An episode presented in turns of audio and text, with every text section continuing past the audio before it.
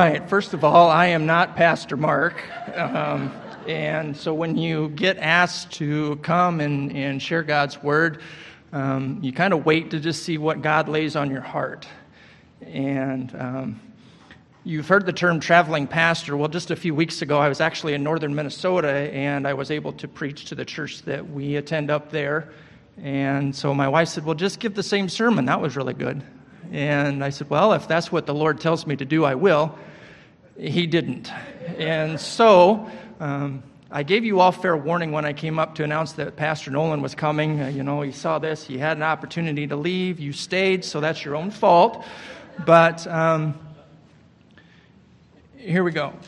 We're going to start and look at a passage in Romans. It will be in chapter one, verses sixteen and seventeen. It says this. To see.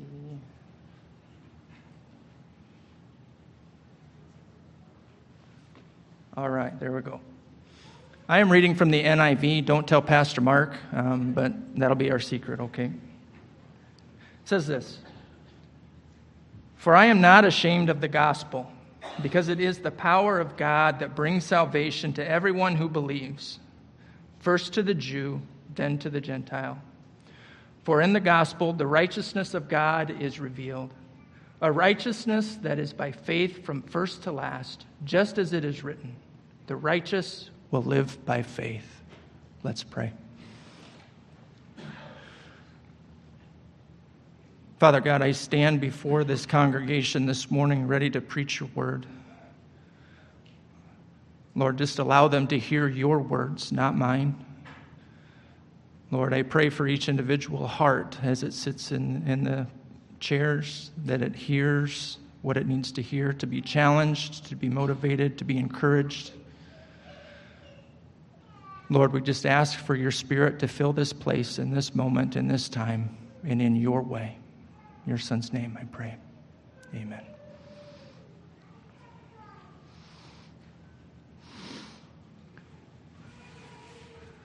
Recently, another person and I, uh, who will remain nameless, because if I mention this individual's name in a sermon, it costs me fifty dollars. So I, I have to be really careful here about how I progress through this, because I don't want to lose any money. We went to a baseball game this summer. And while at this baseball game, there was an individual who was there that didn't take us very long to notice he was a little different, a little odd, you might say. Um, I got a picture of him here, actually. Let me show that for you if I can figure this out here. There he is, this guy. He's super fan, right? Self-proclaimed, says it right on his shirt. And his job was, you guessed it, to kind of keep the audience engaged in the baseball game. I'm not sure if many of you are baseball fans or not, but sometimes they can be a little bit boring. And so it was his job to kind of engage the fans, keep them motivated, keep them engaged, and sometimes that's hard to do. But in his case, he was the super fan, and he was bold with it, right? I mean, you look at him. Not too many of us would be willing to dress like this in public, right? So when you're out front and you are that super fan, um, which according by Webster's online dictionary says this, a super fan is an extremely dedicated or enthusiastic fan, right? So here's that picture of that right next to that definition. Here's the super fan. Well, it's getting a little warm, isn't it? I, I gotta, I gotta take a layer.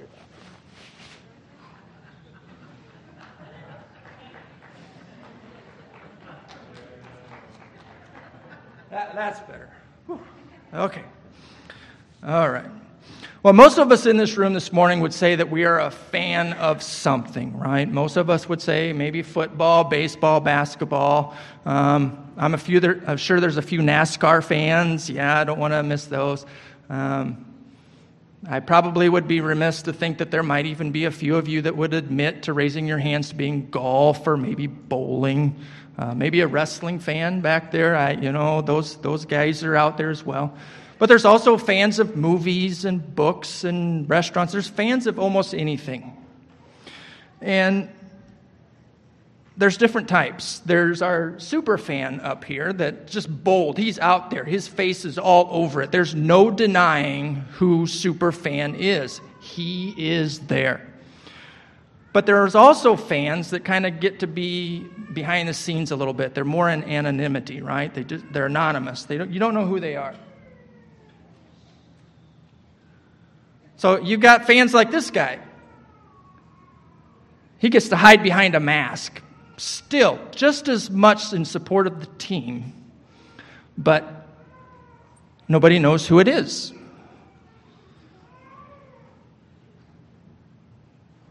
This might get me in a little bit of trouble, but we'll see. All right. Let's see. Did you see that one coming? Now, I didn't I didn't use a name, so it shouldn't cost me fifty dollars, but even if it does, I think it's worth it, don't you? Okay. I also got to live out my childhood dream of being a team mascot for a little bit. Um, if you've never had an opportunity to do this, I, I wouldn't recommend it. Hot, stinky, smelly, baseball, middle of July, August. But it was fun because you got to go out and you got to do crazy things and nobody knew who you were. It was just a blast. Well, the story of how we got to do that is for another time, and if you're interested in that, hit me up. We'd love to share it.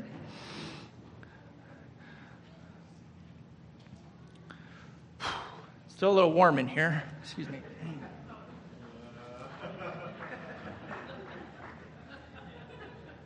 Ah. Much better, much better. All right. Let's get to the word, all right? Okay, here we go. Well, in our passage this morning, we see Paul addressing a church in Rome. And as Pastor Carlos mentioned last week, any text without context is just pretext. So we need to back up the bus just a little bit and kind of see what's going on in our passage.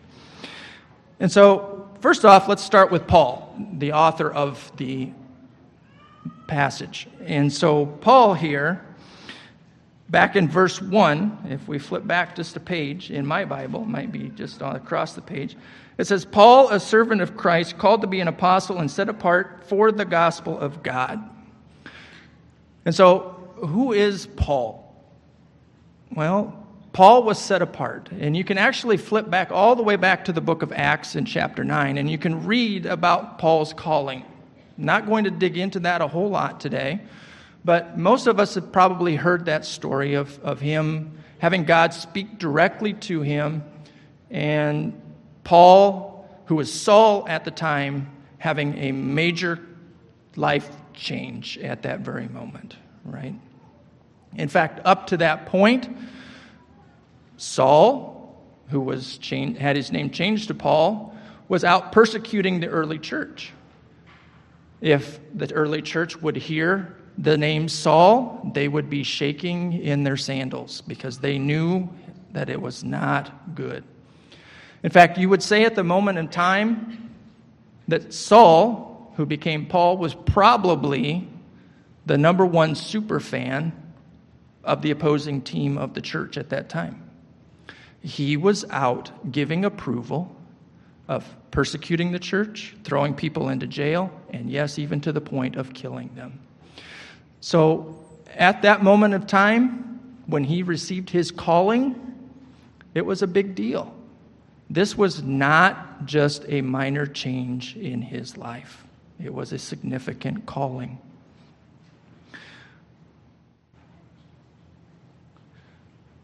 So being called and set apart for God's purpose is something that some of us have had. Some of us have had a major conversion like Saul to Paul. Some of us, maybe not so much. Some of us maybe have grown up in a church and it maybe has not been quite as marked of a difference. But either way, the power of the gospel has been displayed through that conversion. We see in the next several verses of the first passage here, of the chapter of Romans, in the fact of Romans two through five, that this gospel that Paul is preaching was not a new gospel, but it's one that had been prophesied about and related directly to Jesus Christ. Paul laid out the gospel in these verses about as plainly as he possibly could. And so you see this, and it makes sense to us. Paul received, he gets his calling, he begins to preach the gospel. He's no longer on the opposing team. He's now on the good guy team, right? And we would think that that's pretty easy to do. But think back a little bit. Paul, prior to his conversion, was the number one super fan for the Jews, the Pharisees. He was out there doing all of these things. He knew that this group that he was just the superfan for had crucified Christ and was doing all of the things that he was just doing before his conversion towards the new church. So being bold enough to take the message and to declare it not only to the Jews, but then take it even further to the Gentiles. Wow. Here is a Jew of Jews on the fast track to being the number one Pharisee. He gets his calling, and he is bold enough to take the message and take it to a group of people that as a Jew, he should never have even wanted to associate with.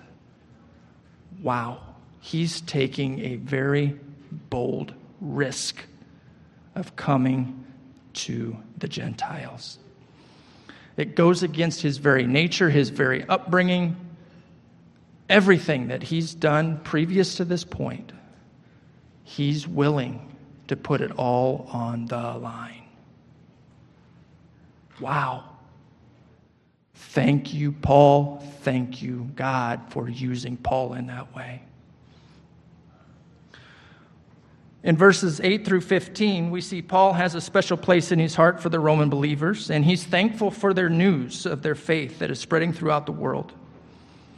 You see, the Romans have kind of been putting on a little bit of their Jesus, Team Jesus shirts, right? The world is starting to hear of their faith. They're starting to see what's going on in Rome. They're starting to hear of the transition of that. Well, you have to realize Rome wouldn't be a place that most people would expect to see the gospel having an impact.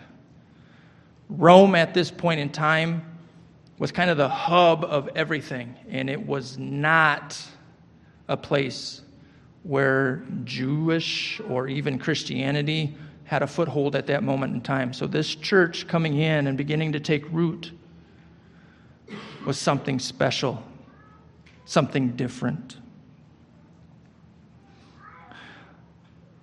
Up to this point, Paul has wanted to come to the Roman church, but he hasn't been able to. And according to this, he's kind of on his way. And so that brings us to our section of Scripture this morning.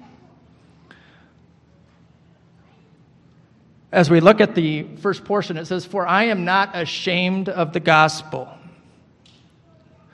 So why does Paul start out with this not being ashamed? Well, like I mentioned before, he knows the risk that he's taking by boldly proclaiming this. He's basically putting himself on the Jewish leaders' number one hit list by proclaiming the gospel message.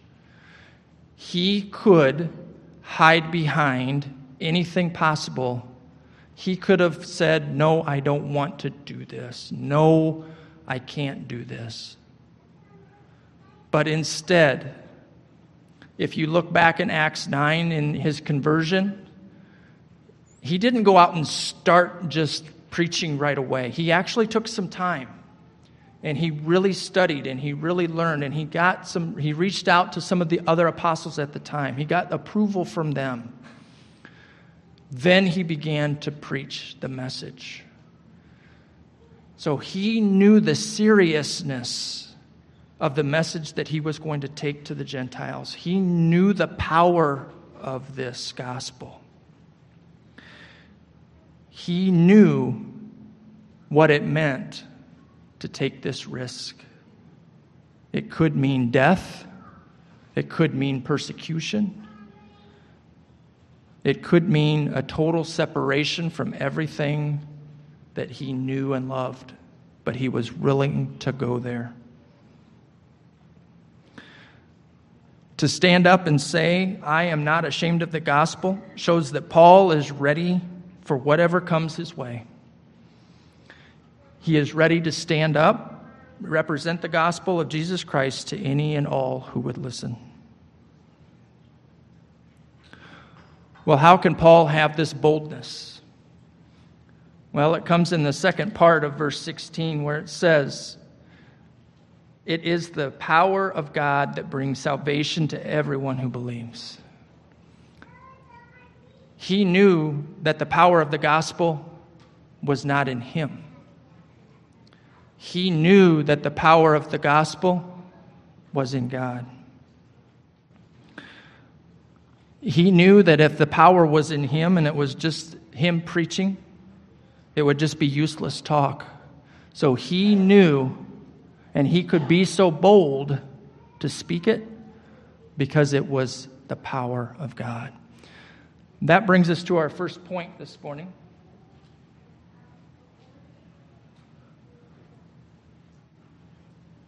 We don't need to be ashamed of the gospel because it is not man, it is not ourselves that brings salvation, but it is God's power that brings salvation.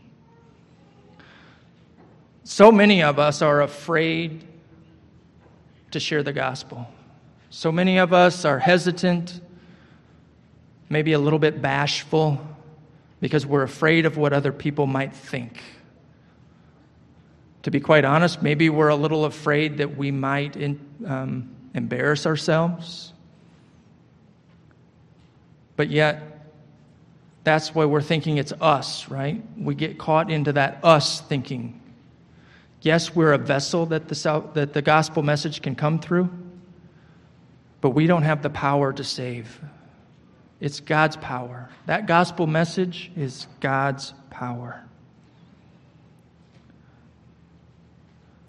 So how can we also be so bold? How can we not be ashamed of the gospel? Well, in verse seventeen, in that second half, we see the answer. The righteous will live by faith. Faith is what we can lean on. It can help us to not be ashamed of the gospel. So that led me to another question to ask. What is faith? How do we have it? How do we get it? From my Ryrie study Bible, it shared this note. Faith is a gift that God gives us because he is saving us. That comes from Ephesians two eight. It is God's grace, not our faith, that saves us. In his mercy, however, when he saves us, he gives us faith, a relationship with his Son that helps us become like him, like Jesus. Through the faith he gives us, he carries us from death to life. You see, there's this thought out there that faith is something that we have to do, we have to, we have to earn, we have to kind of develop. And we have to be careful with that kind of mindset because then that becomes an action. We we have to earn faith. We have to do faith. But that's really not what faith is. Faith, if you go from what Ryrie says, is more of that gift from God. It's a result of the grace that God puts upon us. When God chooses us to be a part of his family, we receive that opportunity to have faith and then to live out boldly that faith.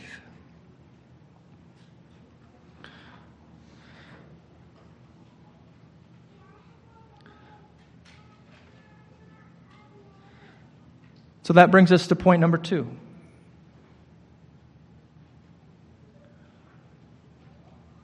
Faith is enough. It is all we need to live. Live by faith. So what does that look like? How do we live out our faith? Boy, is it hot in here? No. I'm not going to take off my shirt and show you the big red N that's painted on my chest. Okay, you're not going to do that. But I do have something in my shoe. Oh. God.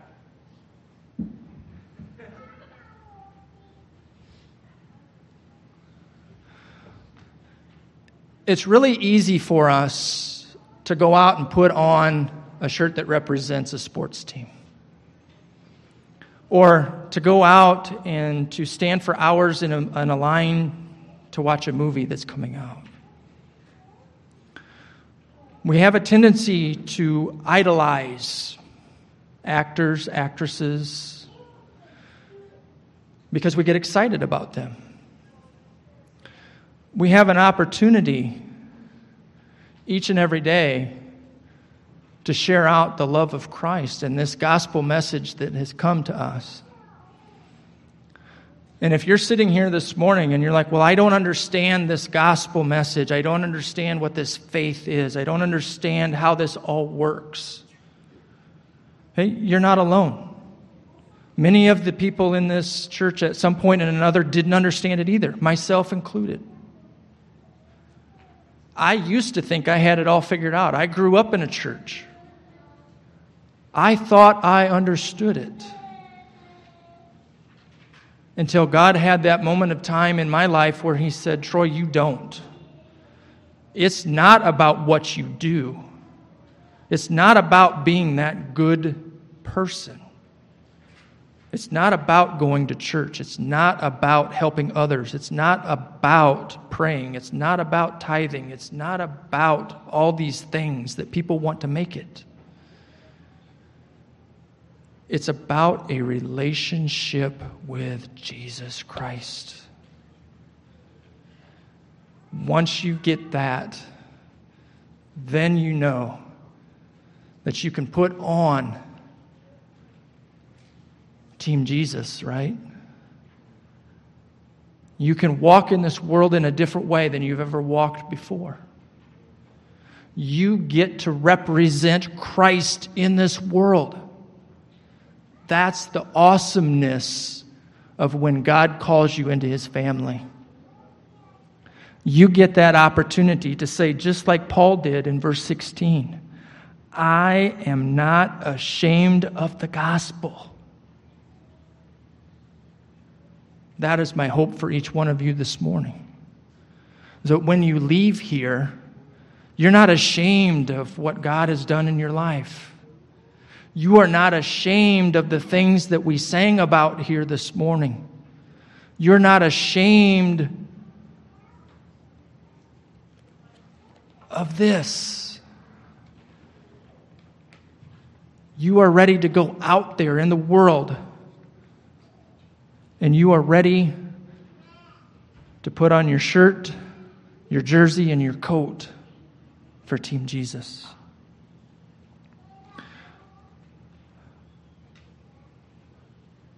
Let's pray. Father God, we are so thankful that you seek and save the lost.